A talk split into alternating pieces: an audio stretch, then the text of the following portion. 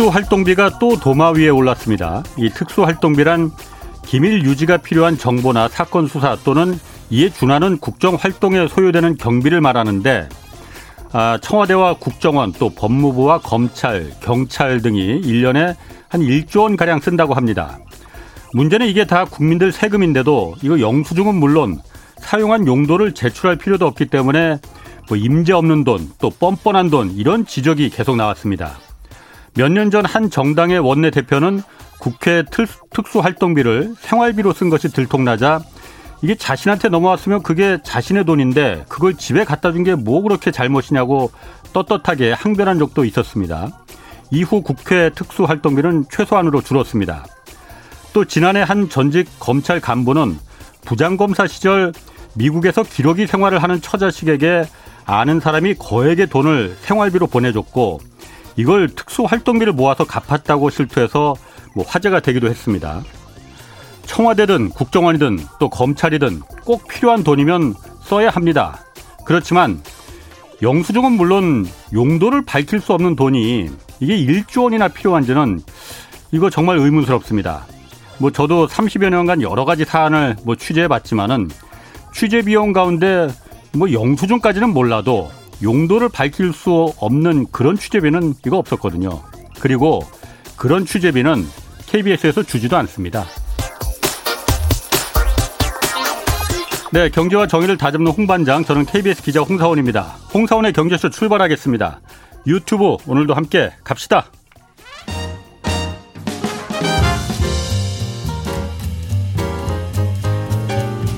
한마디도 버릴 게 없는 귀한 정보만 전해드립니다. 대한민국 최고의 경제 전문가와 함께하는 홍사운의 경제쇼. 네, 우크라이나 전역으로 전선을 넓혔던 러시아군이 핵심 목표는 동부의 돈바스라면서 방향을 좀 선회했습니다. 러시아가 이거 전략 수정에 나선 것 아니냐 이런 분석 나오고 있는데 이 전쟁이 어떻게 흘러갈지 또 세계 경제에 얼마나 어떤 영향 미칠지 좀 자세히 알아보겠습니다. 최준영 법무법인 율촌 전문위원 나오셨습니다. 안녕하세요. 네, 안녕하세요. 제가 코로나로 격리돼 있을 때 네. 최경련 기자하고 하는 거 제가 봤거든요. 네네. 아 재밌더라고요. 제가, 어?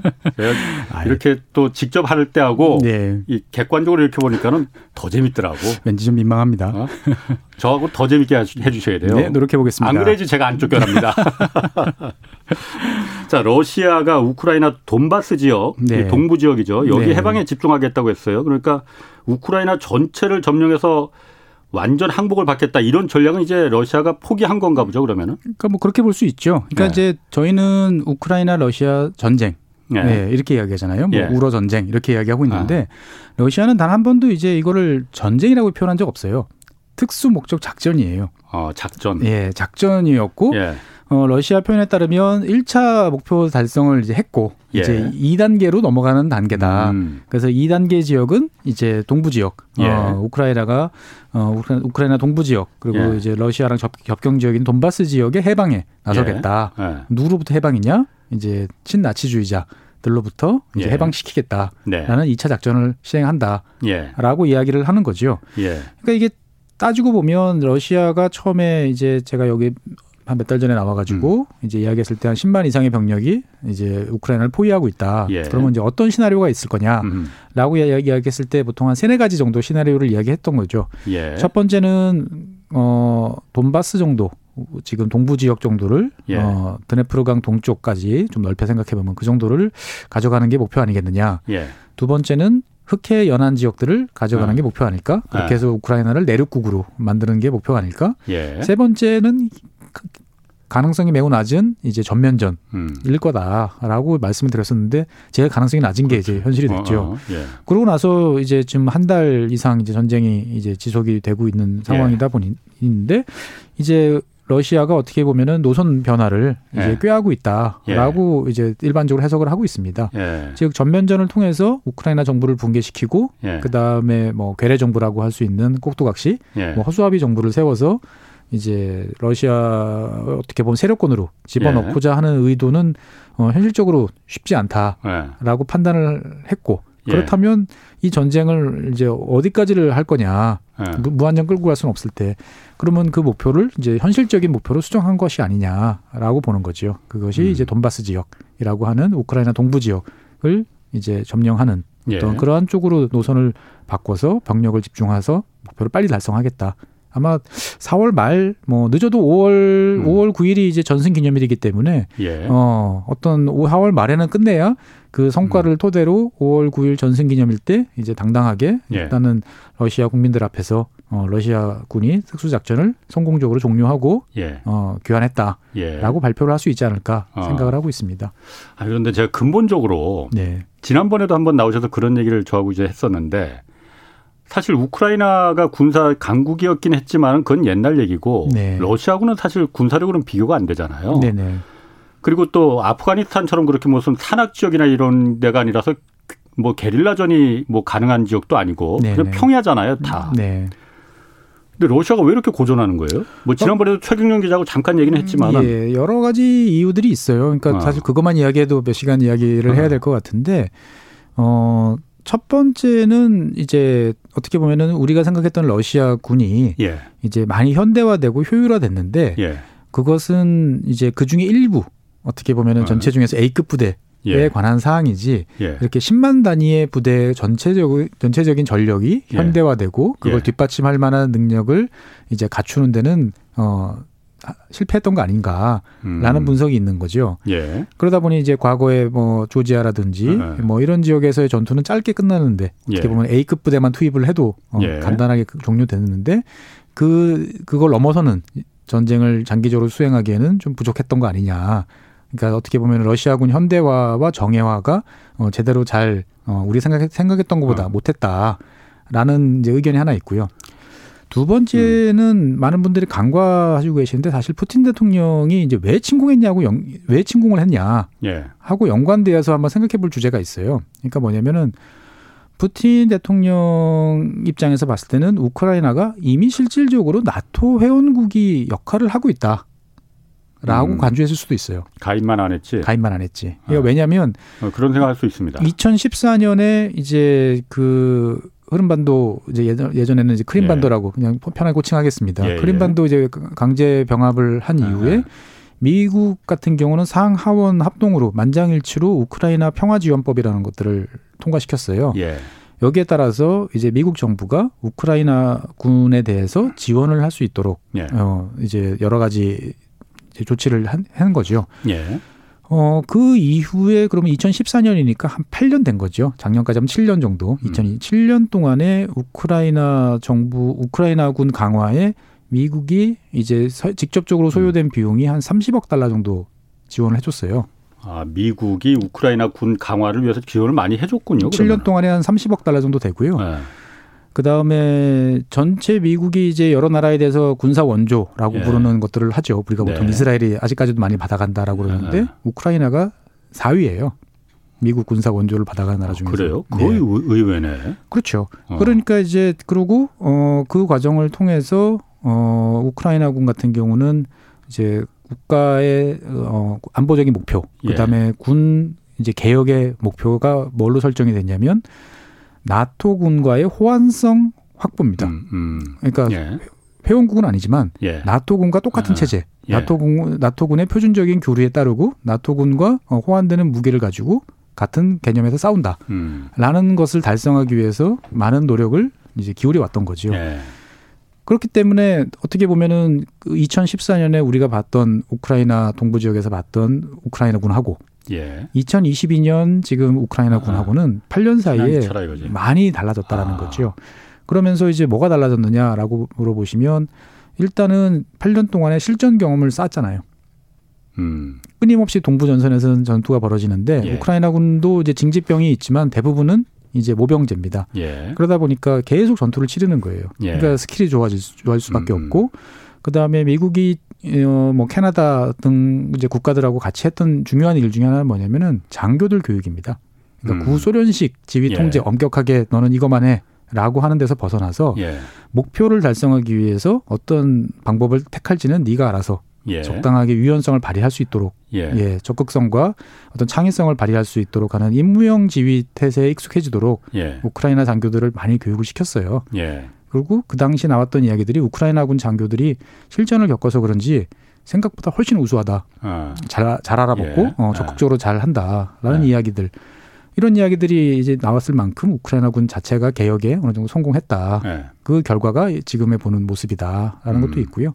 결정적으로는 또 다른 한편으로 보면 이제 미국의 어떤 여러 가지 정보 지원, 예. 어, 아직까지 드러나지 않고 있는 물 밑에서 여러 가지 지원 활동들 이런 것들이 이제 러시아가 이제 과거처럼 마음대로 행동하고 자유롭게 네. 공격할 수 있는 것들을 상당 부분 억제하고 있다라는 네. 이야기들도 있는 거죠. 그러니까 자세한 이야기들이 밝혀지려면 시간이 좀 더 걸리긴 하겠습니다만 음, 음. 제가 봤을 때는 뭐 제가 지금 한 세 가지 말씀드린 어떤 하나가 결정적이라기보다는 네. 그런 것들이 다 종합적으로 연결돼서 연결돼서 나타나고 있는 게 아닌가 생각이 됩니다. 그럼 또 하나 어쨌든 푸틴 입장에서는 네. 굉장히 지금 그 스타일을 구긴 거잖아요. 어... 그리고 지금 하여튼 정치적 러시아 내부에서도 굉장히 좀, 좀 정치적으로 네. 좀 코너에 몰린 것 같다는 느낌이 들거든요. 글쎄요, 근데 코너에 몰렸다라고 어. 볼 수도 있지만 다른 한편으로 보면 이제 입장이 여러 가지가 있는 것 같아요. 그러니까 네. 내부 통제력을 더 강화할 수도 있는 거고, 어, 이참에 이제 서방에 이렇게 많이 러시아 군인들이 죽어나가는데 어떻게 보면 러시아라는 나라의 예. 이제 전통을 보면 네. 병력 일선 병력의 어떤 사망에 대해서 그다지 신경 쓰지 않는 또 묘한 역사적 전통이 있죠. 어, 어. 그러니까 뭐 2차 세계 대전 같은 경우는 많은 건 우리는 가진 건 남자뿐이다라고 예. 하면서 그냥 던져 놓듯이 어떻게 보면 그런 전통들이 이제 많이 바뀌긴 했습니다만 예. 여전히 좀 내재되어 있지 않나라는 아. 것도 있고요. 어 어떻게 보면은 러시아는 이제 여러 가지로 지금 어려운 상황을 이제 맞닥뜨리고 있는 예. 거죠. 근데 우리가 항상 보듯이 외부의 압력으로 인해서 겪어지는 위기는 음. 지도자 입장에서 봤을 때는 적절한 내부 통제 강화의 수단으로 예. 활용이 될 수도 있는 거지요. 보면은 그리고 정보가 예. 차단되고 있잖아요. 점점. 아, 예. 예. 그러니까 과거의 러시아 같은 경우는 뭐 중국이나 북한식으로 정보 자체를 차단하게 한다기보다는 예. 진짜인지 가짜인지 모를 정보들을 중간에 중간에 음. 섞어서 아니면 예. 보고 싶지 않은 정보들을 가릴 수 있는 대량의 정보를 밀어넣어서 어, 국민들로 하여금 이제 여론을 조금씩 조금씩 바꿔나가는 음. 방식을 선택했는데 지금은 이제 보다 적극적으로 차단하고 어, 막고 그다음에 관영 언론이나 이런 걸 통해 가지고 이제 대량의 정보를 살포하는 식으로 바뀌었죠. 네. 네. 그러다 보니까 어떻게 보면 러시아 국민들 입장이라고 생각을 해보면 이것이 어떻게 일어나는지 모르겠으나 우리는 지금 미국을 필두로 한 서방 국가들한테 다시 한번 큰 압력을 받고 있고 부당한 압력을 받고 있고 음. 여기에 대해서는 우리가 맞서서 일단 참자, 참고 버텨서 넘기자. 예. 라는 여론이 형성될 가능성도 있다라는 거죠. 그럼 제가 묻고 싶은 건 이거거든요. 어쨌든 지금 그 러시 러시아가 금방 끝날 줄 알았는데 지금 오래되면서 네. 어, 대량 살상 무기들이 지금 뭐 집속탄이나 백린탄 썼다는 얘기도 나오고 네네. 그러는데 네. 가장 우려스러운 게 어쨌든 그 전술핵 네. 핵무기 쓰느냐 안 쓰느냐 네네. 쓸 가능성이 있습니까 없습니까? 현재로서는 오히려 좀 낮아지고 있지 않을까라는 네. 생각이 좀 듭니다만 여전히 가능성도 있고요. 예. 오히려 이제 뭐 돈바스 지역이라고 하는 특정 지역을 이제 거론을 하고 그 지역에 이제 아직까지 장악하지 못한 이제 지역들에 대해서 이제 예. 점령 소탕전을 하겠다라고 예. 나서면 오히려 핵보다는 이제 화학전 어 전개 가능성은 오히려 더 높아질 수도 있는 거죠. 화학전. 예. 만약 화학전이든 핵을 쓰든 그러면은 네. 네. 상황이 어떻게 되는 겁니까? 그러면은 정말 더 막 그 확대되는 거 아닌가요 사태가? 그러니까 이제 뭐 흔히 말해서 레드라인을 넘는다라고 보지만 예. 음, 어떻게 쓰느냐에 따라서 예. 어, 상당히 다른 효과들을 나타, 낼 수도 있는 거죠. 그러니까 이를테면 어. 핵무기 같은 경우도 아무도 없는 예. 우크라이나 넓지 않습니까? 어, 예. 사람이 거의 살지 않는 어떤 그런 지역에 소규모 핵을 아 그냥 위험용으로 위험용으로 어, 예. 곧쏠 수도 있다. 라고 이제 거기다 한번 터뜨리고 예. 다시 할 수도 있는 거고요. 그 다음에 어떤 특정한 포위된 포위된 지역에다가 예. 어 저기 격렬하게 저항을 해서 더 이상 이제 들어가면 계속 인명 피해만 나는 지역에 대해서 예. 언제 언제까지 24시간을 줄 테니까 예. 우리가 화학 무기를 사용하겠다. 예. 아. 우리 시리아에도 쓴적 있지 뭐 어, 예. 이런저런 이야기를 하면서 위협을 할 수 있는 거죠. 상대방한테 딜레마에 몰아넣게 하는 거죠. 이제 예. 보면은. 예. 만약에 제가 그러니까 화학 무기와 또 핵 무기는 예. 그 상징하는 바가 굉장히 또 차이가 있잖아요. 차이가. 예. 만약 핵, 그, 뭐 계속 언론에서 지금 전술핵 얘기가 지금 나와서 뭐 시로시마에 떨어진 것처럼 그렇게 큰 핵은 아니더라도 전술핵 그 작은 규모의 핵이 만약 떨어진다면은 예. 유럽 국가나 미국이 예.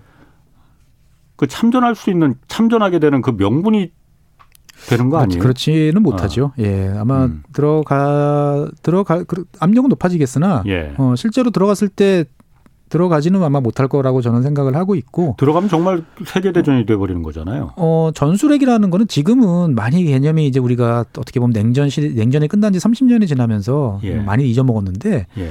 과거 냉전 시절에는 전술핵은 전면전 상황에서는 양쪽 예. 다 언제라도 예. 꺼내 쓸 수 있는 무기였어요. 그러니까 예. 이를테면 뭐 미국을 중심으로 한 나토군 같은 경우는 소련이 밀고 내려오는 기갑 부대 예. 애한테 얼마든지 던져놓을 준비를 하고 있었던 거고 음. 그러면 핵무기를 던지면 우리 생각보다 훨씬 작습니다 위력이. 아뭐 히로시마처럼 이렇게 버섯구름 확 나고 아, 이런 건 아니에요. 나죠. 버섯구름은 아. 나는데 아. 뭐 이를테면은 유럽 평원을 가득 메우고 내려오는 아. 데다가 전술 핵무기를 던지면 예. 이를테면 소련군 전차 한 120대 정도를 일거에 예. 격파하는 정도 수준. 음. 예.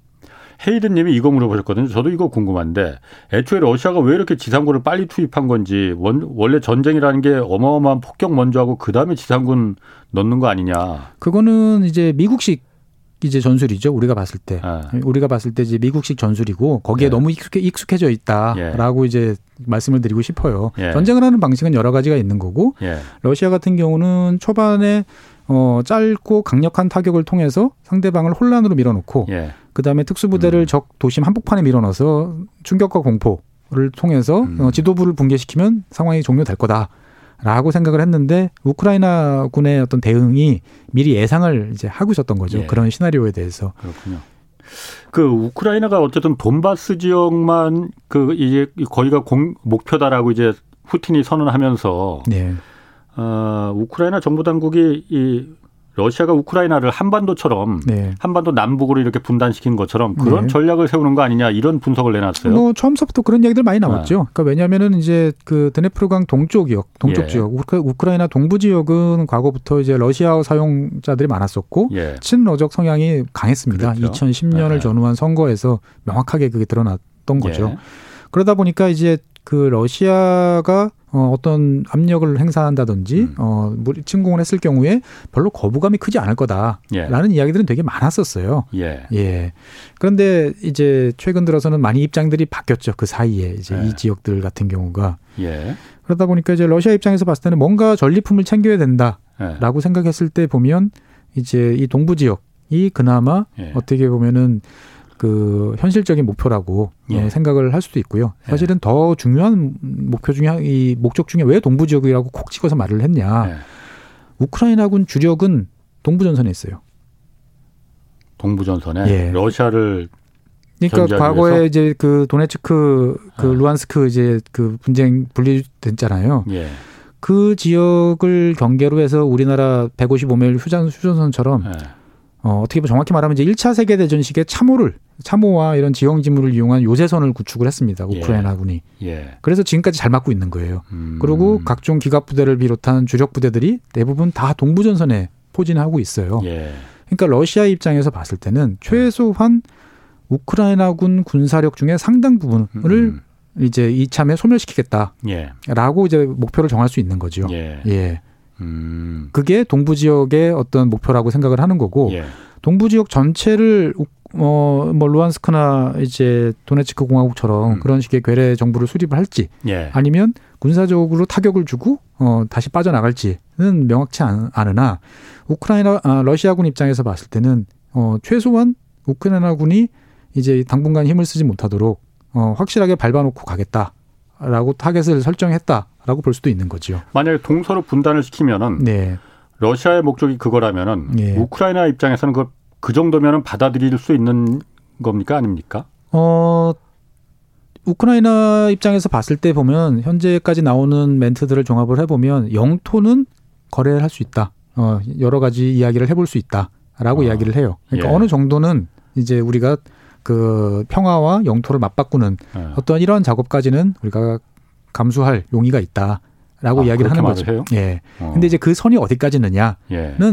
앞으로 한 달간의 전투 결과가 보여주겠죠. 어. 우리도 6.25 전쟁 때 보면 휴전 협상은 되게 일찍부터 시작을 했습니다만 예. 결국 결론을 낼 때까지 2년 동안 치열하게 싸웠지 않습니까? 예. 더 이상 음. 지쳐서 못 싸울 때까지 한 다음에 음. 이제 도장을 찍은 것처럼 우크라이나와 러시아도 향후 한 달 정도 어떻게 보면 은 우크라이나 지금 러시아군은 우크라이나 동부 지역을 포위하려고 여러 가지 작업들을 음. 펼치고 있고 우크라이나군 입장에서 봤을 때는 그 포위망을 형성되지 못하도록 막을 것이냐, 예. 아니면 주력 부대를 빼낼 것이냐, 사실 딜레마에 지금 놓여 있는 상태예요. 음. 예. 또 하나 지금 그 뭐 이걸 변수라고 말해야 될지 모르겠는데 미국이 예. 미국이 정부의 입장인지 아니면 바이든 대통령의 개인적인 입장인지 모르겠으나 대통령 발언이 바이든 대통령 발언이 점점 세지고 있거든요. 예. 처음에는 그러니까 뭐 전제 푸틴을 전쟁 범죄자라고 했다가 그다음에 도살자라고 했다가 예. 그리고 사흘 전에는 푸틴이 더는 러시아의 권력의 자리에 있으면 안 된다. 네. 이 얘기를 했거든요. 예. 이건 사실 러시아 정권을 교체시키겠다는 그렇죠. 의미로 regime change라고 해서 한바탕 또 난리가 났었는데 어. 제가 봤을 때는 좀 과도한 표현을 구사한 게 아닌가. 그러니까 선을 넘은 것 같은데 그거는. 그러니까 뭐 러시아도 선을 넘었으니까 나도 선을 넘겠다 이렇게 생각했다면 뭐 할 말은 없는데 예. 어떻게 보면 냉정하게 대처하고 상 여러 국가들을 어, 이끌어서 전선 공동 전선을 펴야 되는 입장에서 봤을 때 보면 예. 어, 어떻게 보면은 외교적 미스, 뭐 네. 발언의 어떤 강도를 잘 조절하지 못했다라고 예. 이제 표현할 수 있는 거죠 보면. 예. 아. 그러면은 이게 그 바이든 같은 경우에 이 말을 한게 네. 이게 계산된 발언일까요? 아니면은 그냥 말하다가 보니까는 그냥 우연찮 그냥 그 나온 나온 정확하게 얘기일까? 평가는 사실 참 어렵습니다만 네. 제가 그 동안에 바이든 대통령의 표현을 봤을 때 보면 개인적인 생각을 네. 어좀 강하게 예. 이제 어떻게 보면은 주변의 어떤 논의와 상의 없이 예. 이야기했던 게 아닌가라는 예. 생각이 좀 듭니다. 어떻든 간에 러시아라는 나라는 전 세계를 끌고 가는 나라 중에 주요한 국가 중에 하나고 예. 푸틴 대통령이라는 대통령은 어떻든 간에 그 국가의 이제 선거라는 제도를 통해 가지고 뭐 논란은 여지는 있습니다만 예. 어, 통치를 하고 있는 그러한 나라라는 그러한 이제 대통령, 대통령인 거죠. 그렇죠. 그러한 면에 있을 때 어, 어떻게 보면 국제적으로 봤을 때 러시아에 대해서 푸틴 대통령이라는 사람과 더 이상 우리는 한 하늘을 이고 살 수 없다라는 예. 공감대가 형성된 건 아니란 말이죠 현재로서는 음, 음. 그런데 그런 상황에서 좀 너무 앞서 나갔다 그러다 보니까 예. 너무 앞서 나가다 보니까 네. 유럽의 다른 나라 같은 경우들은 네. 이게 자칫하면은 미국이 참전을 해서 네. 막 유럽이 그 2차 세계대전처럼 또 전쟁의 포화에 휩싸일까봐. 굉장히 그 부분에 대해서 어, 굉장히 뭐 일종의 비난 같은 얘기를 음, 그렇죠. 많이 하더라고요. 예, 그러니까 유럽 상당수의 국가들은 예. 어떻든 간에 러시아가 벌은 받아야 되지만 예. 그렇다고 그래 가지고 어뭐 완전히 마음대로 없애버리거나 예. 그럴 수 있는 나라도 아니고 예. 어차피 우리는 저 러시아란 나라하고 이리저리 함께 살아가야 되고 예. 당분간은 러시아 국민들이 선택하기 전까지는 푸틴이라는 대통령을 예. 어떻든 우리는 외교 파트너로서 예. 맞아야 된다는 현실을 인정하고 있거든요. 예. 그러다 보니까 이제 미국의 어떤 이런 표현들이 그 전체적인 구도를 또 흔들 잘못 이제 그 왜곡시키는 결과를 나올까봐 좀 두려워하는 거죠. 근데 미국이 직접 참전할 가능성은 저는 없다고 봐요. 음. 근데 바이든 대통령이 예. 폴란드에 갔을 때 방문했을 때 거기서 그런 얘기를 했었거든요. 그 미군 장병들한 나토의 미군 장병들한테 네. 우크라이나 난민들을 현장에서 뭐 볼 수 있다 보면 알 것이다 뭐 이런 비슷한 얘기를 했거든요. 예. 그거는 미군이 들어간다는 얘기 그걸 그렇게 받아들여질 수도 해석이 될 수도 있는 얘기잖아요. 그러니까 이제 어떻게 보면은 여러 가지로 이제 감정이 고양된 탓도 좀 있 지 않을까 그럴라나? 싶기도 하고 예.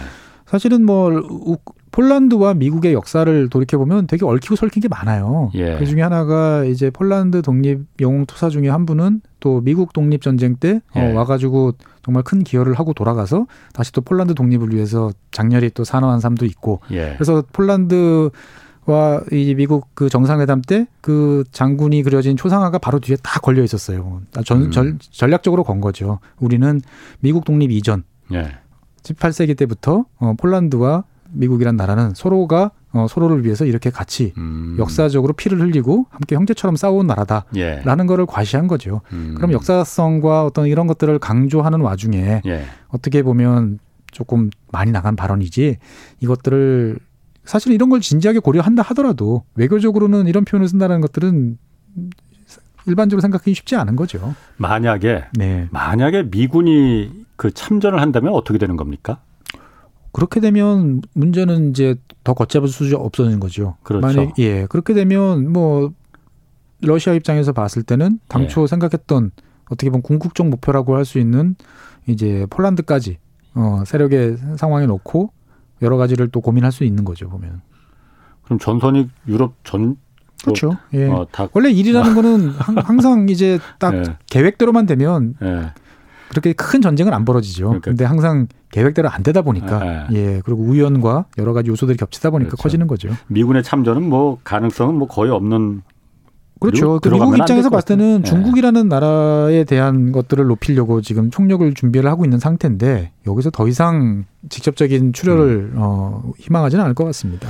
이러다 보니까 이제 하여튼 다른 유럽 국가들이 지금 군비 증강에 나서고 있잖아요. 네. 그러니까 어, 또 내일의 우크라이나가 우리가 될 수 있다라는 그렇습니다. 생각이 당연히 들 수 있을 것 같아요. 네. 특히 독일, 네. 독일이 지금 어, 재무장 박차를 예. 가하고 있다고 해요. 예. 독일은 어쨌든 일본하고 마찬가지로 예. 전범 국가입니다. 이거 괜찮을까? 저는 이 어. 이야기가 나올 때 상당히 네. 좀 놀랐어요. 사람들의 기억력이 예. 이렇게 금방 소멸되나? 그리고 뭐 모르시는 분들 계실 수 있는데 우리가 독일 하면은 뭐라고 얘기합니까? 축구할 때 전차군단? 전차군단이라고 어, 그러죠. 아, 전차군단이라는 이미지는 1990년대 중반까지 유지됐었어요. 예. 그러니까 가령 이를테면 현재 독일군이 보유하고 있는 레오파드 2 제3세대 전차는 한 4개 대대 정도 해서 한 270대에서 300대 정도밖에 없어요. 예. 근데 냉전 시기에 그 전차를 몇 대를 가지고 있었는지 기억을 하시는 사람들이 거의 없더라고요. 몇 대나 갖고 있었는데? 4천 대가 넘었어요. 어. 예. 어. 어마어마한 나토 군사력의 예. 핵심은 독일이었어요. 예. 그러니까 뭐 재무장이라고 전범 국가라고 그래 가지고 무장을 예. 하지 말라고 했던 게 아니고 예. 1950년대부터 러시아와 소련과 맞서기 위해서 예. 당연히 너희들은 이 과거의 잘못을 딛고 예. 어 너희들이 해야 될 일을 해라라고 예. 해서 소독은 이제 필사적으로 여러 가지 군비 증강에 나섰고 예. 예, 그 결과로 인해 가지고 과거의 냉전 시절에 유럽 국가들 전체를 털어서 핵 전력을 제외하고 나면 가장 강력한 지상 전력을 가진 나라는 소독이었어요. 예. 단지 이제 그 전력이라는 게 이제 자국 토 그 독일 영토가 전쟁토가 되고 독일이 이제 핵 전쟁의 그 무대가 되는 건 100% 음. 확실한 일이었기 때문에 쓸모없는 노력이었을지도 모르지만 과거에 막강했던 전력을 모든 국제사회 그러니까 서방 국가들이 다 인정하는 상태에서 예. 갖추고 있었고 예. 그것들을 이제 냉전 이후에 너무 급속히 줄인 데 따른 이제 여러 가지 부작용들이 나타났고 예. 미국은 예. 일관되게 거기에 대해서 독일이 너무 과도하게 줄이고 있다. 예. 역할을 해라. 리스크를 아. 관리해라라고 경고를 보내왔죠.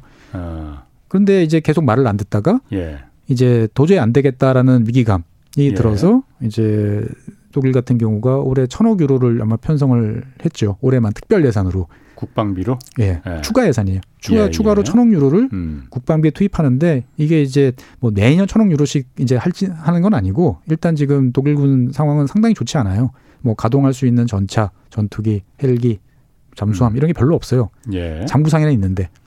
이것들을 가동할 수 있도록 부품 뭐 여러 가지 이런 것들을 하는데 예. 천억 유로를 이제 투입을 하겠다라는 음. 거고 어떻게 보면 미국이 그렇게 애타게 어, 이야기하던 그, 그 노선에 이제 드디어 독일이 이제 떨쳐 일어나서 예. 이제 행동을 보이기 시작을 하는 거죠. 음. 일단 좀 지켜봐야 돼요. 올해로 끝날 것인지 정말 진지하게 2023년, 24년, 25년 계속 어그 GDP의 2%라고 하는 미국이 그 요구하고 있는 예. 국방비 예산을 투입할지를 이제 지켜봐야 되는 거죠. 음. 실제로 독일에 대해서만 관심을 많이 기울이고 계시는데 그 나토, 현재 나토의 육군의 핵심은 어떻게 보면 독일이 아니고 폴란드입니다. 폴란드. 예, 폴란드 예. 같은 경우는 뭐 우크라이나만큼이나 평원이에요. 어떠한 지형 지물도 없어서 음. 그냥 음. 한번 밀고 내려오면은 그냥 밀고 내려올 수 있는 나라기 때문에 예.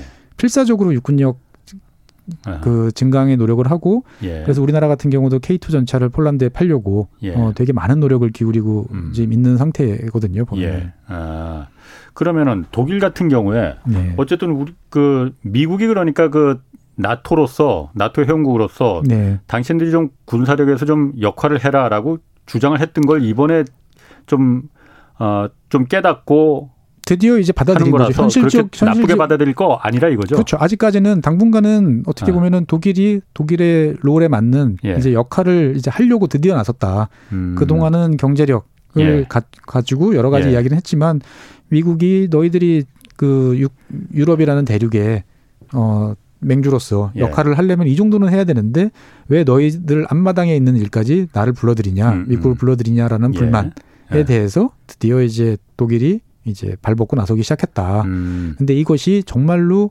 이제 미국이 바라는 수준까지 갈 것인지 예. 아니면 또 하다가 또 애매한 수준으로 갈 것인지는 좀 더 지켜봐야겠습니다만 음. 어떻든 간에 독일 좌파 지금 뭐 연합이라고 부를 수 있는 음. 어 3인당 쪽에서 이제 국방 예산 증액을 하고 그다음에 뭐 녹색당 쪽에서 이제 화석 연료 사용을 또 부르짖고 하는 이런 모습은 보면 되게 아이러니하지만 냉정한 현실을 인정하고 있다라고 음. 저는 판단합니다. 또 한 가지 독일하고 러시아에 걸쳐 있는 게 독일이 지금 우크라이나에 그 어쨌든 그 군수 물자를 지원하긴 하는데 네. 살상 무기는 지원을 안 했. 잖아요. 그렇죠. 헬멧만 뭐 하고 처음에 그러다가 이제 되게 놀림감이 됐고 뭐 베개도 보낼 거냐 다음에 뭐 이 얘기도 나왔었어요. 네네. 근데 지금은 네. 미사일이나 뭐 그 살상 무기, 군용 무기를 지금 지원해 주고 있잖아요. 예, 예. 우크라이나에. 네. 그러면은 러시아와 독일 간엔 지금 어쨌든 현안이 다른 유럽국하고 달리 예. 노르트 스트림 2가 가스관이 네. 설치가 돼 있잖아요. 가동은 안 하고 있죠. 가동 승인을 아직 안 됐을 뿐이지 네. 건설은 다 끝난 거잖아요. 그렇습니다. 이거는 그럼 어, 러시아 입장에서는 그게 러시아하고 독일이 같이 돈을 들여서 네. 건설한 거죠. 네, 그렇습니다. 뭐 저기 유럽의 다른 나라들도 네. 에너지 메이저들이 참여해서 돈을 낸 네. 거죠. 그러면 어쨌든 독일이 러시아를 상대로 해서 러시아 공격하겠다고 미사일이나 이런 공격 무기를 우크라이나 지원해 주면은 그 노르, 노르트 스트림 2하고는 가스관하고는 별 연관은 그는 없을까요? 당분간 노르트 스트림 2 가동은 볼 수가 없겠죠. 그리고 예. 이제 가동되지 않는 가스관은 이제 또 문제를 커지다 보니까 예. 이제 그거는 매몰 비용 아마 처리가 이제 돼야 되겠죠. 아. 포기를 해야 되는 건데 문제는 문제라기보다는 냉정한 현실은 이렇게 무기도 보내지만 한편으로 보면은 러시아는 유럽 국가에 대해서 계약된 물량은 약속대로 잘 보내고 있습니다. 그다음에 유럽 국가들도 예. 지급하기로 한 비용들은 다 지급하고 있어요. 가스 비용은 예. 어. 그러니까 되게 역설적인 상황이에요. 예. 그래서 서방 국가의 돈으로 러시아는 전쟁을 치르고 음. 그 전쟁을 치르기 위해서 나섰던 러시아 청년들은 유럽 국가들, 서방 국가들이 보낸 무기에 의해서 그러게. 또 죽어나가고 있고. 그러게. 어떻게 보면 어. 되게 아이러니한 어, 상황이 예. 연출되고 있는 거죠. 아, 실리는 실리대로 챙기면서 어쨌든 전쟁은 전쟁대로 치르고. 네. 자, 이거 저희가 그 러시아 침공이 경제쇼에서 다루는 게 어쨌든 이게 세계 경제에 큰 영향을 미치기 때문에 지금 그러는 거지 않습니까? 그렇습니다. 뭐 당장 에너지 문제도 있지만은 곡물 네. 여기가 곡창지대다 보니까 우크라이나가 원래 유럽의 빵 바구니라고 그렇게 불릴 정도로 곡창지대라면서요. 그렇죠. 그러니까 이제 우크라이나뿐만 아니고 네. 이제 우크라이나 접해 있는 그 러시아 이제 서남부 지역 네. 같은 경우가 세계적인 어떻게 보면 세계에서 최고의 생산성을 자랑하는 농업지대예요. 예. 체르노잼이라고 이제 부르는 흑토. 까만 흙. 네, 까만 예. 흙입니다. 뭐 예. 우리는 뭐 황토지만 여기는 정말 비료 안 줘도 잘 어. 자랄 수 있을 만큼의 네, 심기만 하면 자란다는. 예, 예. 그 아주 양질의 이제 토양을 예. 이제 가지고 있었고 예. 그렇기 때문에 어 소련 아 러시아 같은 경우는 현재 전 세계에서 밀 수출량 1위 국가가 러시아입니다. 많은 예. 분들이 이제 미국이라 생각하는데 음. 더 많아요. 그러게. 예. 그래서 이제 두 우크라이나 같은 경우도 한 4, 5위 정도 되는 걸로 알고 있죠. 그러다 그, 보니까 음. 이 나라들의 이제 곡물 수출이 제대로 이제 안 되면 어떻게 되는 거냐? 아니 그러니까 어쨌든 밀이라는 게 농산물이라는 게 네. 심어야 되는 거잖아요. 파종을 해야 되는 거잖아요. 네. 되게 봄에 하잖아요. 그러니까 4월에 한다고 그러던데 그러니까 우크라이나 파종도 그 두 종류가 있죠. 이제 네. 그 가을 밀이 있고 예. 봄 밀이 있고 예. 뭐 이러다 보니까 이제 파종 시기를 이제 맞춰 가지고 이렇게 진행이 됐는데 밀 같은 경우는 쌀하고 좀 달라가지고 예. 전 세계적으로 보면은 어디선가는 지금 계속 수확이 되고 어딘가는 계속 파종이 돼요. 이게 봄밀, 기후, 가을 밀에서 예, 기후의 예. 기후들이 다르기 때문에 예. 남반구에서 되고 북반구에서 되고 아, 예. 예. 그래서 이번에 이제 파종 시기를 이제 놓친 것들은 이제 문제가 되는 거죠. 예. 어, 문제가 되는 건데 어떻게 보면은 곡물이라는 건 또 뒤집어 생각을 해보면 그만큼 저장을 할 수 있는 능력이 좀 있어요. 그러니까 예. 이제 각국이 전 세계적으로 보유하고 있는 이제 잉여 이제 곡물들이 이제 존재를 이제 하고 있는 거죠. 예.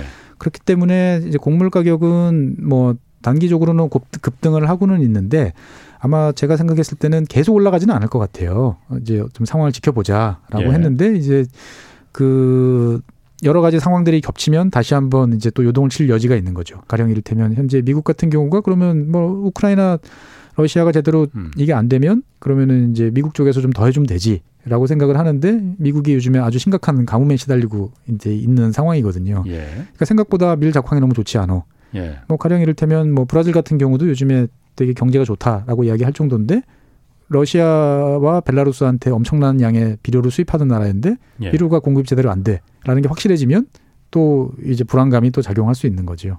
비료도 그러니까 러시아가 그 많이 수출하나 보죠. 그러면 세계 1위 비료 수출국 칼 칼리 비료라고 보통 하죠. 우리가 칼륨 비료 같은 아, 경우 예. 예. 같은 경우가 러시아가 1위, 벨라루스가 4위 정도 됩니다. 보면. 아, 네. 러시아나 벨라루스야 뭐 직접적인 전장이 되는 건 아니니까는 거기서 네. 뭐 비료 생산이 뭐 중단되지는 않을 거는 같은데. 네. 다만 이제 우크라이나는 직접 전투 지역이다 보니까는 거기 네.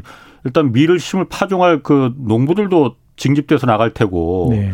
또 전쟁 한참 터지고 있는데 거기서 밀 심는 것도 그러다 보니까 는 한해 농사를 망치는 거잖아요. 음, 그렇죠. 그럼 이게 곡물 인플레 네. 를 촉발하는 거 아니냐 네네. 이 우려가 있잖아요. 있죠. 지금 가뜩이나 인플레이션 상황이 이제 유지되고 있다 보니까 예. 사실 여기에 대한 이제 불안감이 되게 커지고 예. 그래서 전체 전 세계적으로 봤을 때 보면 특히 이제 러시아산 밀에 대한 의존도가 높은 중동 지역 예. 같은 경우가 여러 가지로 지금 이제 골치 아픈 상황이 예. 되고 있는 거죠. 러시아는 직접적인 전투가 벌어지는 게 아닌데 거기서 밀 생산이 뭐 줄어들거나 이런 음, 거는 아니지 않나요? 러시아가 밀을 수출했을 때 예. 그러면 거기에 대해서 대금을 지불해야 되는데 아. 여러 가지 경제적인 상황으로 인해서 이게 예. 원활치 않은 거죠. 아. 예. 그러면 결국 이제 자국산에서는 러시아에서는 밀이 썩어가 들어가고 있는데 예. 다른 나라는 이제 식량 가격이 폭등하고 예. 예. 기아에 허덕이는 나라가 나올 수도 있는 이런 아이러니가 이제 또 벌어질 수도 있는 거죠. 아, 우크라이나는 미 우크라이나는 밀을 아예 생산을 못할 정도가 되는 거고 러시아는 생산이야 뭐 되지만은 그걸 예. 팔 수가 없는 상황이 그렇죠. 되버린 거라 이거죠. 예, 예. 그러니까 우크라이나 같은 경우도 이제 밀 수출 뭐 이런 걸 재개하려고 되게 노력을 많이 하는데 예. 주요 항구인 이제 흑해 연안 지역들이 다 전투 지대가 되다 보니까 예. 지금 육상으로밖에 실어낼 수가 없는 거고 예. 그렇게 되면은 이제 많은 양을 공급하기도 어렵고 예. 가격도 올라가다 보니까 예. 이제 여러 가지 문제들이 생기는 거죠. 그래서 아. 일단은 뭐 시나리오를 좀 더 봐야죠. 앞으로 예. 어떻게 될지. 이를테면 정말 아까 말씀드린 것처럼 4월 말에 종료가 되고 네. 뭐 어떻든 간에 5, 6월 상황에서 이제 서로가 종료를 하고 단계적으로 긴장이 완화된다라고 예. 하면 어떻든 간에 정리가 될 수도 음. 있는 문제이고 음. 이게 그렇지가 않고 이제 문제가 장기화 된다 라고 하면 이제 과거 아랍의 봄처럼 또 예. 한번 중동 지역 그리고 아프리카 지역을 중심으로 한 이제 정치적 소요 사태가 발생할 수도 있는 거죠. 그러니까 지금 아랍의 봄 얘기를 하셨는데 이 북아프리카 지역이나 이제 그 아랍 중동 지역 여기가 이제 식량 위감이 지금 벌써 높아지고 있다 이 얘기가 들리거든요. 예. 여기는 그러니까 여기가 거기에 의존하는 식량이 많은가 보죠. 그렇습니다. 그러니까 전 세계적으로 봤을 때 이제 뭐밀 같은 경우는 수출 수입 국가 이렇게 쭉 나눠 보면 예. 밀을 제일 많이 수입하는 국가가 어디냐라고 보면 이집트예요. 이집트? 전, 예, 전 세계 국제 네. 그 교역 되는 밀의 한 10% 가까이를 수입하는 나라가 이집트입니다. 보면은. 음. 그러니까 중동 지역 같은 경우는 예전부터 러시아가 주요 타겟으로 이제 거리도 거리도 가깝잖아요. 예, 흑해 예. 건너오면 바로니까 아, 예. 지중해 통해서 공급도 쉽고 그러다 예. 보니까 이제 저렴하고 안정적으로 공급되고 그래서 많이 의존을 했고 예. 중동 국가들 같은 경우는 특히 이집트도 마찬가지지만 그 증가하는 인구를 불만을 달래기 위해서 예. 그 곡물 보조금 같은 경우는 오랫동안 지급해 왔어요. 예. 그러니까 인위적으로 빵값, 밀가루 값을 되게 낮춰왔는데 예. 이런 것들이 이제 올라가기 시작을 하면 이제 국가 재정이 이제 버티기가 힘든 이제 음. 상황이 되는 거죠. 예. 그러면 사실 2010년에 그 아랍의 봄 같은 경우도 여러 가지 요인이 혁명. 있, 예. 예. 여러 가지 요인이 있었지만 당시에 러시아가 이제 아주 그 가뭄이 극심했었습니다. 예. 이제 러시아가 음. 이그 그래서 수출 중단령을 내렸어요. 자국 국민들한테 넉넉하게. 러시아 같은 경우도 음. 곡물을 팔아서 돈을 버는 것도 중요하지만 자국 국민들한테 저렴하게 최소한 빵은 이제 예. 공급할 수 있어야 된다는 노선은 명확하거든요. 예. 그래서 러시아가 수출을 중단하면서 이 주 시장이었던 아랍 지역에 이제 곡물 가격이 폭등을 했고 예. 이것이 이제 민심 이바도로 나타나서 예. 이제 결국 대규모 소요 사태로 그렇죠. 연결됐다라는 해석도 있거든요. 자스민 혁명이었잖아요. 네네. 예. 그러니까 이제 다 세상이 연결돼 있어요 이렇게. 아. 그러다 보니 올해 다시 또 비슷한 일이 벌어지지 않을까라고 예. 이제 우려하는 목소리도 있습니다. 밀 수출이 그 밀 공급이 원활치 않으면 우리나라도 밀은 거의 그 경작을 안 하잖아요. 네. 우리나라는 영향 없을라나요? 당연히 있죠. 근데 우리나라 같은 경우는 어디선가 사올 때 네. 그래도 지급할 여력이 있는 이제 돈이 많은 나라 중에 한 나라죠. 예. 그러니까 우리나라 같은 경우는 연간 생산되는 쌀의 한 80%에 해당하는 밀을 수입해요. 80%더 될 것 같은데. 그 정도 됩니다. 아, 쌀보다는 네. 조금 덜 수입하는 우리나라 1년 동안 생산해서 예. 먹는 쌀보다는 조금 덜 이제 밀을 수입하는데 예. 예. 음. 어쨌거나 뭐 우리는 비용을 그래도 감당을 할 수 있는 나라로 분류되다 보니까 예. 예. 그러니까 물가는 오르겠죠. 그 에너지 가격은 어떻습니까? 지금 그그 그 지금 원유하고 천연가스 이것도 가격이 지금 굉장히 올라갔죠. 예, 지금? 굉장히 올라갔죠. 뭐 어. 당연히 천연가스 같은 경우는 미국이 이제 그 유럽에 대해서 대량으로 예. 공급을 해주겠다 약속을 했지만 예. 사실은 유럽이 필요한 양의 한 10%에서 15% 정도밖에 안 되는 것 같아요. 제가 봤을 때는. 그러면 음. 나머지를 이제 어디선가 유럽 국가들은 이제 찾아와야 되는 거고 예. 그, 그 찾아오는 방법은 유일한 방법은 LNG밖에 없는 거죠. 예. 예. 어. 그러다 보면 이제 LNG 가격은 폭등할 어. 계속 폭등해 있을 가능성이 높고 예. 예. 그 희생 타라고 해야 되나요? 그 결과적으로 어. 이제 피해를 보는 나라가 이제 우리나라 그다음에 일본과 같은 이제 대량의 이제 LNG 수입 국가가 되겠죠. 우리나라나 일본은 왜 그 타격을 원래 될까요? 천연가스라는 건 기본적으로 파이프라인을 통해서 거래되는 게 위주입니다. 예. 그게 제일 싸고 제일 확실하기 때문에. 예. 근데 우리나라나 일본은 섬이잖아요. 예. 섬이기 때문에 주변으로부터 갖고, 갖고 올수 없으니까 비싼 가격을 들여서 음, 이걸 배로? 액화로 만들어서 갖고 예. 오는 그 나라인 거죠. 예. 전 세계적으로 봤을 때 LNG를 이렇게 대량으로 쓰는 나라는 원래 많지 않았어요. 예. 그러다 보니까 우리나라의 이제 가스 공사가 전 세계에서 LNG 단일 그 바이오로는 세계 최대 큰 손입니다. 음. 이 정도까지 이제 왔는데 뭐 유럽의 많은 나라들이 이제 앞다투어 이제 예. 들어오고 있다 보면 예. 어떻게 보면 욕조에 갑자기 이제 고래가 뛰어드는 이제 아. 이런 격이죠. 가령 독일 같은 경우가 이제 LNG에 본격적으로 나선다라고 생각하면 어마어마한 이제 갑자기 이제 시장의 변화가 이제 초래될 수밖에 없는 거고 예. 그러면 한정된 양을 다들 가격을 높이 부르다 보면 예. 가격은 치솟을 수밖에 없는 거죠. 아 그러니까 LNG하고 천연가스가 네. 같은 가스는 가스인데 네. 그걸 파이프라인 으로는 그냥 기체 상태로 보내는 거고 그렇습니다. LNG는 배로 보내야 되니까 예. 배 가스 공 기체 상태로 보내면 얼마 못 보내니까 액화시켜서 예, 액화시키면 600분의 1로 줄어드니까 아. 이제 보내는 거죠. 똑같은 가스인데. 네, 가스인데. 그래서 아. 파이프라인으로 가면 PNG라 부르고, 예. 그다음에 액화시키면 이제 liquid라고 그래가지고 예. 이제 LNG라고 부르는. 아. 예, 그렇습니다. 아, 파이프라인으로도 그러니까 액, 액체 상태로 가는 게 아니고 기체 예, 상태로 가는 거군요. 올라갑니다 보면은. 아. 그래서 그 LNG 같은 경우는 액화 시켜야 되니까 예. 영하 뭐 170도 넘게 이걸 시켜야 되고 보온해야 되고 예. 해야 보니까 이제 비용 투자가 많죠. 음. 그다음에 받아주는 쪽에서도 예. PNG 같은 경우는 그냥 연결하면 돼요. 예. 연결하면 되지만 LNG는 액체 상태로 들어온 것들을 다시, 다시. 기체화 시켜는 아. 예. 예. 해가지고 보낼 수 있는 또 장비가 장비와 설비가 필요한 거죠. 예. 그러면 거기에 들어가는 돈들은 또 만만치 않은 이제 조단위 자금이 투입 될 수밖에 없는 거죠. 그렇군요. 자 그러면 에너지 가격 지금 원유 가격 원유 가격도 올라갔잖아요. 다 원유... 올라가고 있습니다. 안 올라가는 어. 게 없어요. 그러니까 지금 우리나라 주유소 가격이 겁난다는 말 분들도 그러니까 많은데. 예, 뭐 내 월급 빼고 나면 다 오르고 있습니다. 아. 예. 원유 가격은 그러면 계속 올라갈 그 전쟁 끝날 때까지는 계속 올라가는 건가요? 뭐 200달러 지금 배럴당 200달러 이야기 하시는 분들이 많아지고 있고 예. 어, 거기까지는 모르겠으나 150달러 이상 뭐 수준은 계속 넘나들면서 예. 이제 갈 것 같아요. 왜냐면은 이 석유라는 자원은 그동안에 이제 가스와 어떻게 보면 서로가 역할을 나누면서 예. 이제 서로 다른 시장으로 점점 분리되고 있었는데 가스 시장이 이제 뭔가 수급이 불안해지면서 예. 석유로 이제 음. 몰리고 있는 거죠. 네네. 그러다 어. 보니까 여러 가지 이제 문제들이 생기고 있는 거고 음. 그동안에 가스가 상대적으로 저렴했기 때문에 석유 자원의 탐사, 개발, 유지 이런 거에 대해서는 상대적으로 투자가 훨씬 적었어요. 그렇죠. 그런 네. 상태에서 갑자기 수요가 몰리니까 예. 감당하기가 지금 어려운 상태고 특히나 이제 디젤 같은 경우 경유 같은 경우는 전 세계적으로 수요가 폭증하다 보니까 예.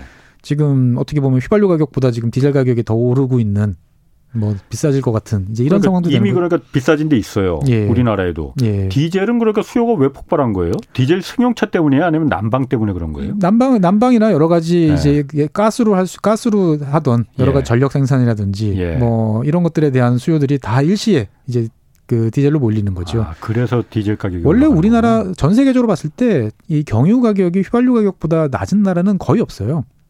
우리나라가 이제 휘발유에 대해서는 아. 세금을 더 많이 부여하고 아, 세금 때문에 세금으로 인해서 예, 우리는 예. 이제 산업용으로 아. 분류되는 경유 가격을 낮게 유지를 하고 있는 것뿐이지 예. 전 세계적으로 봤을 때 오히려 디젤 음. 가격이 대부분 비싼 나라가 대부분일 거예요. 그렇군요. 예. 자 그러면은 좀 우려스러운 거는 에너지 가격, 곡물 가격 이렇게 올라가면은 네. 가뜩이나 지금 공급망도 지금 그 문제가 생겼는데 네. 1970년대 그 오일 쇼크 때 같은 그 스태그플레이션 야 이거 더 가능성이 있는 거 아니냐. 네네. 덜컥 겁이 나기도 하거든요. 예, 뭐 가능 겁이라기보다는 이제 각오를 해야 되는 상황인 거죠. 아 오는 거 맞아요. 그러면 각오해야 되는 그렇죠. 거면 각오를 해야 되는 거죠. 그러니까 예.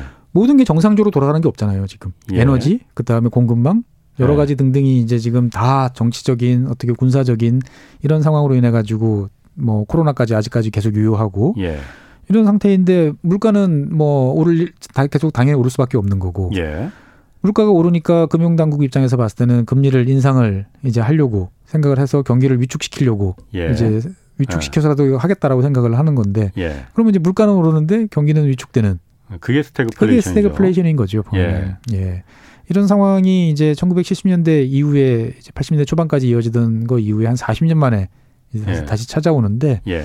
이걸 이제 어, 과연 어떤 식으로 어떻게 이제 해결해 나갈지는 좀 지켜봐야 되는 거죠. 근데 아. 제가 생각했을 때는 올까 안 올까의 문제가 아니고 예. 이미 오는데 이제 어느 정도의 강도로 올 것인지 예. 얼마나 지속될 것인지 예. 여기에 따라서 이제 저 각국이 이제 공조나 협력을 통해 가지고 예. 이거를 문제를 해결하려 노력할 것인지 아니면 각자 도생으로 이제 갈 것인지 등등의 상황만 남아 있는 거 아닌가 음. 그렇게 생각이 됩니다. 그래요. 그러면 어쨌든 지금 뭐 마지막으로 러시아하고 우크라이나 협상 대표단이 어, 오늘하고 내일 터키 터키에서 지금 휴전 협상을 벌이고 있다고 해요. 네네. 터키에서. 네. 어, 여기서 좀 의미 있는 결과가 나올 수 있을 거라고 보십니까? 어떻습니까? 아직까지 나오는 이야기로는 크게 그 의미 있는 결과는 없을 거다. 라는 부정적인 전망들이 많아요. 예. 그러니까 제가 아까 말씀드린 것처럼 어 4월 달에 러시아가 지금 2차 목표로 선정했잖아요. 돈바스 지역, 뭐 동부 아, 지역. 예. 여기에 대해서 러시아가 총력을 기울일 겁니다. 예. 우크라이나도 총력을 기울여서 맞겠죠. 예. 여기에 결과에 따라서 이제 협상 선이 그어지는 거죠. 어디로 어떻게 협상을 할 거냐. 만약에 돈바스가 그러니까 점령이 되느냐 안 되느냐에 그렇죠. 따라서 동부 전선 동부 전선에서 러시아가 목표하는 것들을 달성을 했을 경우에 보면은 예. 우크라이나는 상당 부분을 내주면서 어떻게 보면은 그 약자적인 입장에서 협상을 할 수밖에 없는 상황에 내몰리는 거고 예. 만약에 러시아의 의도를 이제 우크라이나가 저지했다라고 예. 그러면은 상당히 이제 또 다른 상황에서 협상을 하는 거죠. 그러니까 협상이라는 것들은 전 전쟁이 치러지고 있는데 협상이라는 것들은 전쟁의 예. 결과에 따라 영향을 받을 수밖에 없잖아요. 그렇죠. 예. 그렇기 때문에 현재 전선에서 벌어지고 있는 어, 상황을 지켜보면서 예. 거기에 따라서 서로가 맞는 카드를 이제 꺼낼 준비를 이제 하고 있는 거죠. 어. 그런 그런 상황에서 협상이라는 것들은 어떻게 보면 서로가 어느 정도 생각하고 있는지 떠보고 예. 어, 자기의 어떤 입장을 강조하는 그런 선을 넘기는 예. 쉽지 않을 거다라고 보여지는 거죠. 그래서 의미 있는 결과가 나오려면 4월 중순 이후는 돼야 되지 않을까. 4월 중순까지는 그러면 4월 중순이면 아직도 그래도 꽤 남았는데 그렇죠. 그때까지는 지금 저는 이렇게 그렇죠. 러시아가 이제 뭐 전역 그 삼면에서 공격을 일단 네. 접고 네. 모든 전력을 이제 배치해서 예. 재배치해서 그 다음에 공격을 이제 하겠다 라고 하면은 이제 거기 걸리는 시간도 필요한 거고 예. 우크라이나 군도 거기 맞춰서 대응을 할 것이고 예. 어떻게 보면 지금까지 음. 치렀던 것보다 훨씬 더 격렬하고 어, 치열한 전투들이 이제 우크라이나 동부 지역에서 앞으로 한 2, 3주 정도 이제 진행이 될 수 있을 거고 그 결과에 따라서 네. 이제 협상이라는 것들이 어떤 단계로 진행될지는 봐야 되는 거죠. 또 한 가지가 지금 오늘 그 제가 기사에 보니까 그 러시아 협상단에 아브라모비치라고 러시아 재벌이 하나 그 한 사람이 들어가 있더라고. 이 사람이 그 첼시 구단주라면서요. 네, 예, 예. 이 사람이 그런데 갑자기 오늘 독극물에 중독됐다는 그 뭐 생명에 지장이 없는 것 같아요. 그 기사가 나왔는데 예. 뭐왜 그랬는지 모르겠으나 예. 그게 뭐 러시아의 강경파들이 저지른 소행 아니냐 이 뭐 여러 가지 지금 어. 뭐 확인되기 어려운 그리고 예. 이제 상, 상식적으로 납득하기 어려운 여러 가지 결과들이 지금 계속 이제 빚어지고 이제 있는 거죠. 예. 어떻게 보면 러시아라는 국가도 과도적으로 이제 푸틴이라는 이제 정치 지도자를 인정하는 대신 예. 그다음에 이제 그 올리가르 올리가르라는 이제 대규모 재벌들에 예. 대해서 또 특권을 부여하고 예. 서로가 또 거기에 대해서 그 의존하는 이제 예. 그러한 관계인데 이 전쟁이라는 것들이 발발하면서 서로와의 이해관계가 지금 틀어지고 있는 건 맞아요. 그러면 이제 그 어. 그 이해관계가 틀어지는데 여기에 대해서 어떤 식으로 서로가 나갈 것인지에 대해서 예. 뭐 물밑에서는 치열한 여러 가지 나름대로의 또 계산과 이제 행동들이 움직이고 있을 것이고 예. 그 거기에 따른 이제 뭐 예상치 못했던 일, 상식을 뛰어넘는 여러 가지 예. 결정 이런 것들은 계속 나올 수 있는데 예. 어 제가 생각했을 땐 그렇습니다. 우리는 제3자잖아요. 그래서 예. 제3자면 조금 더 객관적으로 보려는 노력도 좀 같이 해야 되는데 아. 어 제가 이 러시아 우크라이나 전쟁을 쭉 보면서 느끼는 건 뭐냐면은 어 러시아에 대한 어떻게 보면 서방 진영의 뿌리 깊은 불신 예. 두려움 예. 뭐 이런 것들이 좀 뒤범벅이 된 음. 것들이 있어요. 그러다 예. 보니까 어 약간은 좀 편향된 뉴스들이 우리한테 많이 전해지고 있고 거기에 대해서 그렇구나. 우리가 좀 비판하지 못하고 있는 거 아닌가라는 생각도 해보곤 합니다. 예, 고맙습니다. 지금까지 최준영 법무법인 율촌 전문위원 함께했습니다. 내일은 새 정부의 규제 완화가 부동산 시장에 어떤 영향을 미칠지 서영수 위원과 함께 자세히 살펴보겠습니다. 지금까지 홍사원의 경제쇼였습니다.